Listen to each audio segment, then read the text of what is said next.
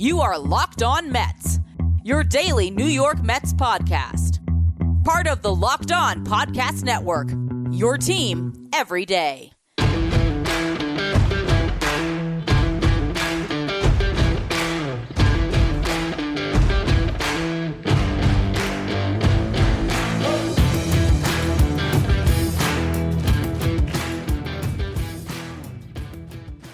Hello to all you amazing Mets fans. You're listening to Locked On Mets, part of the Locked On Podcast Network, your team every day. To get this show every day, subscribe wherever you get your podcast. You can also tell your smart device to play podcast Locked On Mets. On today's show, I want to talk about the Rule 5 draft that took place on Thursday. I'll go through who the Mets added and who they lost in the first half of the show. Then later on in the second half, I want to talk about the Phillies because they made a big move on Thursday, hiring Dave Dombrowski to head up their baseball operations. I'll talk about how that impacts the Mets and more in just a bit. Before we get to any of that, though, I'm your host, Ryan Finkelstein. If you want to find any of my work, follow me on Twitter at FinkelsteinRyan. You can also find some of my writing about the Mets at MetsMerizedOnline.com. Now, for those of you who aren't familiar with the Rule 5 draft, basically, if a player is eligible for the Rule 5 draft, he has to be protected by his team by being added to the 40 man roster. Otherwise, any team in baseball can grab that player in the Rule 5 draft, and if they keep them on their active roster for the remainder of the season, they then own that player as far as his team control. So, if a Mets player is selected, and there was one, in the draft in Dedniel Nunez. The San Francisco Giants now have to hold on to Nunez throughout the remainder of the season. Otherwise, he'll be returned to the Mets. But he can also be traded, and another team will then have those same rules about whether they can hang on to the player for the entire season. So, in the virtual Rule 5 draft on Thursday morning, the Mets made a move early on, drafting Luis Oviedo of the Cleveland Indians with the ninth overall pick. But as I said, those picks can be traded, and he was then traded to the Pittsburgh Pirates for cash considerations. So essentially, the Mets weren't planning on selecting anyone. They select this guy, Luis Oviedo, get some cash for it. Then, with the 12th pick, the Giants grabbed Dedniel Nunez from the Mets, who they signed in 2016 international signing, who is a pitcher with some promise. And I know there's some people who write with me over at Metsmerized that were upset about this loss because this is a guy that they project to have a potential major league future. Baseball America ranked him as the Mets' 21st best prospect, and here's what they said Nunez stands out most for his fastball, which he throws between 92 and 96 miles per hour with an elite spin rate in excess of 2,600 revolutions per minute. The pitch averages 93 miles per hour and has natural cutting action that makes it difficult for opponents to square up. Nunez's slurvy breaking ball averages about 80 miles per hour and grades as an average pitch. He shows some feel for a changeup that grades near average. While Nunez throws three pitches at or near average, he lacks a true out pitch, which puts his upside potential in doubt. His ability to execute pitches effectively is also hampered by a wrist wrap and wandering release point. Basically, this is a pitcher who has a fastball that will play at the major league level, but he has to develop those other pitches to maybe eventually become a starting pitcher that could last in the big leagues. Otherwise, he might end up in the bullpen and he has to clean out some of his mechanics. The Mets did not want to have the same situation as you saw last year, where they put Jordan Humphreys on their 40 man roster and they ultimately had to put DFA him in the middle of the season because they were running out of room on that 40. So the Mets are really valuing those spots on their 40 man roster. That's what has been made clear through this Rule 5 draft and the way they've been operating, cutting Chasen Shreve at the non tender deadline. I think that means they're going to be making a lot of additions in free agency. Right now, they have a 40 man roster at 34. They want to leave room there so that they can add players and also in case some of these minor league signings ultimately make the team out of spring training. You don't want to potentially lose prospects. So, in this sense, they lose a pitcher who is very promising, but that pitcher has to stick with the Giants all season. Otherwise, he can be returned to the Mets. Now you go to the minor league phase of the Rule 5 draft, and this is not as tough to navigate when it comes to roster restrictions. In the minor league phase, you can just grab these guys and they go right into your farm system. The most interesting name might have been Astros center fielder Drew Ferguson, who the Mets grabbed in the first round of the Rule 5 draft. In 2019, Ferguson hit 281 with a 395 on base percentage and a 440 slugging percentage.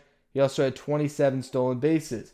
Ferguson is 28 years old, though, right hander, so he represents that depth for the Mets at AAA. A guy that can fill in the similar Juan Lagares, Billy Hamilton, Ryan Cordell type role next year, where he can fill in if they need that fourth outfielder at some point during the season. In the second round, the Mets got Justin Dillon from the Blue Jays, who had a 4.21 ERA, pitching in both single A and double A in 2019. Later on in the third round, the Mets grabbed Drew Jackson from the Dodgers, an infield prospect who used to be with the Mariners, actually did make the major leagues with the Orioles in 2019. The fourth round, the Mets grabbed Jesus Reyes from the Reds. Reyes has made some appearances at the big league level in 2018, although he did not have much success. He does have some velocity, a power right hander, but it just has not worked yet for Reyes. Maybe with the Mets, he does stick. A guy that you slot in again at AAA to be some depth for your bullpen. From there, you also have the fifth selection the Mets made, which was Jose Zurella, a left handed pitcher, which is good for the Mets because they are thin when it comes to left handed pitchers in their farm system, although he does not have a big track record of success. Overall, you don't really expect much out of the minor league Rule 5 picks. If any of them stick, you're happy. But for a team that has traded away a lot of their depth over the last couple of years, it was good the Mets were able to replenish some of it. At the same time, though, the Mets did lose four players in the minor league phase of the Rule 5 draft. They lost shortstop Sebastian Espino to the Blue Jays, catcher Wilfred Astudillo, whose brother plays for the Twins last I checked, and they also lost right handed pitcher Ezekiel Zabaleta, who was selected by the Rays, which means he will probably have a 2.05 ERA out of their bullpen next year. Um, and finally, they lost uh, Mitchell Tolman to the Giants. Tolman is a second baseman. Overall, nothing major to discuss here. The Mets add some depth, they lose some depth. And I think the, the bigger news is that those roster spots are very valuable to them moving forward, and that should promise for some more activity later on throughout this off season. Anyway, when we get back in just a minute, I want to go over the Dave Dombrowski hiring by the Philadelphia Phillies and what he will bring to them moving forward. Built Bar is the best tasting protein bar ever, with 18 amazing flavors, including their six new flavors the caramel brownie bar, cookies and cream, cherry barcia, lemon almond cheesecake, carrot cake, and the apple almond crisp. These really are protein bars that taste like candy bars. Come and covered in 100% chocolate. They're soft and easy to chew, and they are healthy too. Coming low in calorie, low in sugar, high in protein, and high in fiber. If you want to try Built Bar today, go to builtbar.com and use the promo code Locked On to get 20% off your next order. Again, that's promo code Locked On for 20% off at builtbar.com.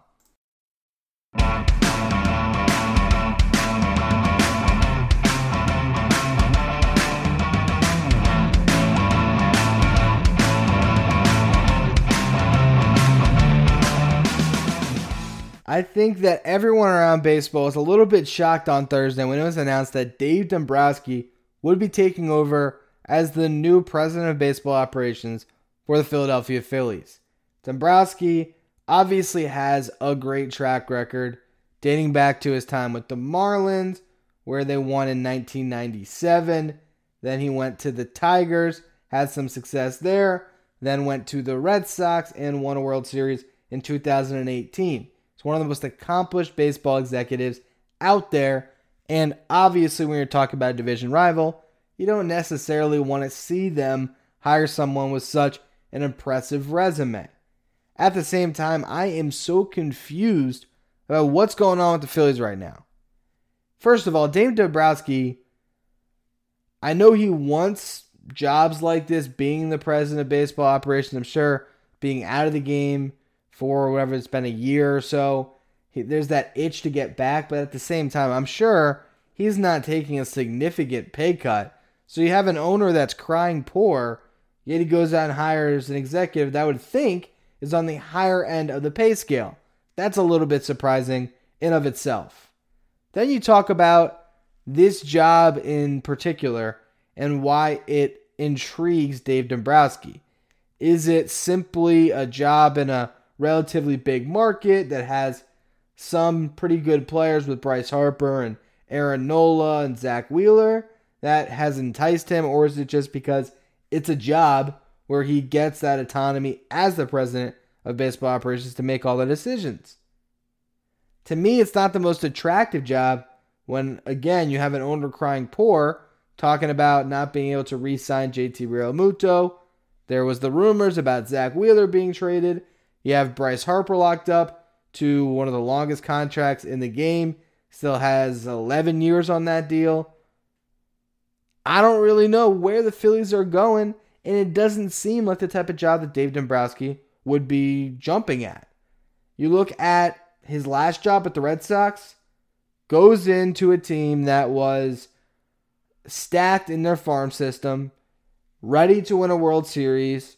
He put on the finishing touches. He made a big trade to get David Price, which at some points didn't work out, but it ultimately did because he did pitch some meaningful innings in that playoff run. He made the big signing to get JD Martinez as their DH. That really helped the Red Sox. And, you know, he built around a core that already had Mookie Betts, Xander Bogaerts, Jackie Bradley Jr., Andrew Benintendi. So Dombrowski gets a lot of credit, but I also think a lot of credit should be given to the previous GM, Cherington, who really built out that organization. And so I'm at a point now where I look at Dombrowski as the guy that comes in, builds out your championship roster, and maybe leaves a disaster in his wake. I mean, this is a guy that got fired within a year after winning the World Series as the Red Sox completely went under the next year, had a horrible season, and continued on that trajectory. Where, know, honestly, I don't even remember. I don't think their record was as bad in 2019 as it was in 2020 but it certainly wasn't championship caliber. And the future for the Red Sox has gotten to a point where they traded Mookie Betts last offseason after Dave Dombrowski's tenure. So I see in an article by the New York Post saying, does Steve Cohen's Mets just get a major obstacle with Dave Dombrowski? And I don't know how to think about that. Is he a major obstacle with the Phillies? As we've learned for decades under the Wilpons previously, doesn't the fish rot from its head? So if Middleton is turning into one of these owners that fans are growing to hate out in Philadelphia, is Dave Dombrowski going to fix all the problems? Is he coming in here to rebuild everything? Is Bryce Harper going to get moved this offseason? Is Zack Wheeler going to get traded? Are they going to scrap this thing back to the bones and restart? Or is Middleton having a change of heart? He's going to give this guy some resources and he's going to try to fill out the major league roster and contend. What I will say is this is still a guy that does have a long track record in baseball and that should at least in some regards put the Phillies on a more concise path where they maybe have a clear direction and a strong organizational structure built under Dombrowski. But I'm still looking at this division, and let's really talk it out. You got the Mets, who appear to be on a clear upswing with an owner that has the money to give Sandy Alderson all the resources he needs. They have the desire to win, and they have a lot of talent on their roster.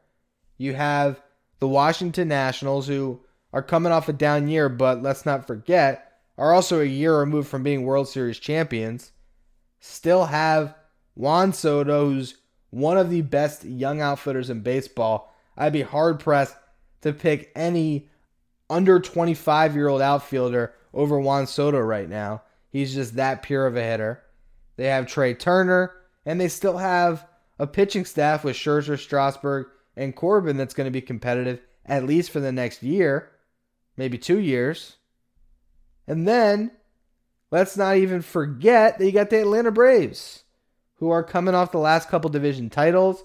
They have a young roster. They have a really good GM in Anthopoulos, or maybe he's their president, but a guy that knows what he's doing. They got a great farm system, and they got a young ball club that should continue to be successful. And then you got the Marlins, who are coming off their first playoff burst since 2003 and have a really good farm system built by Derek Jeter and Gary Denbo, who just brought in one of the smartest executives in baseball in Kim Ng to be their GM. They're heading in the right direction. Then you have the Phillies. I don't know what to take from them. Over the last two or three years, we've heard comments from John Middleton about how they were ready to spend stupid money. Those were his words stupid money. They signed Bryce Harper, they bring in Zack Wheeler, all the bluster. They're fired up about the upcoming season. Watch out for the Phillies with JT Realmuto, all of these guys. And they failed the last couple of years, and now they're losing JT Realmuto potentially for nothing. They might get rid of Zack Wheeler. Who knows what they're going to do? So we'll see what Dave Dombrowski is able to do. I don't think he's a magician. They don't have a farm system to be trading from, and they might not have resources to spend. So, what is this guy really going to do in the short term to turn the Phillies around? They're going to let him go in there and apparently look over everything and see what mistakes have been made over the last five years. And maybe this is a situation where Dombrowski gets in there and he does decide, you know what? We got to restart this thing. We got to trade Zack Wheeler. We got to trade Aaron Nola, get a ton of prospects for those pitchers. And maybe they're just a terrible rebuilding team for a couple years around Bryce Harper. Or maybe, just maybe, Dombrowski gets Middleton to open the wallet, and maybe they will compete in this NL East that's going to be very tough. But when I look at everything right now and the trajectory of all these teams, to me, the Phillies are near the bottom of the division unless something substantial changes. And this wasn't a big enough change to suddenly catapult them back into that conversation at the top of the division. We'll see what they do this offseason. Maybe I'm wrong, but for now, I'm far more concerned about what's going on in Atlanta and Washington than I'm worried about what's going on in Philadelphia. Anyway, that'll be all for Locked On Mets this week. As always, thank you for listening. Make sure you subscribe, rate, and review wherever you get your podcasts. You can also follow me on Twitter at Finkelstein Ryan and follow the show on Twitter at Locked On Mets.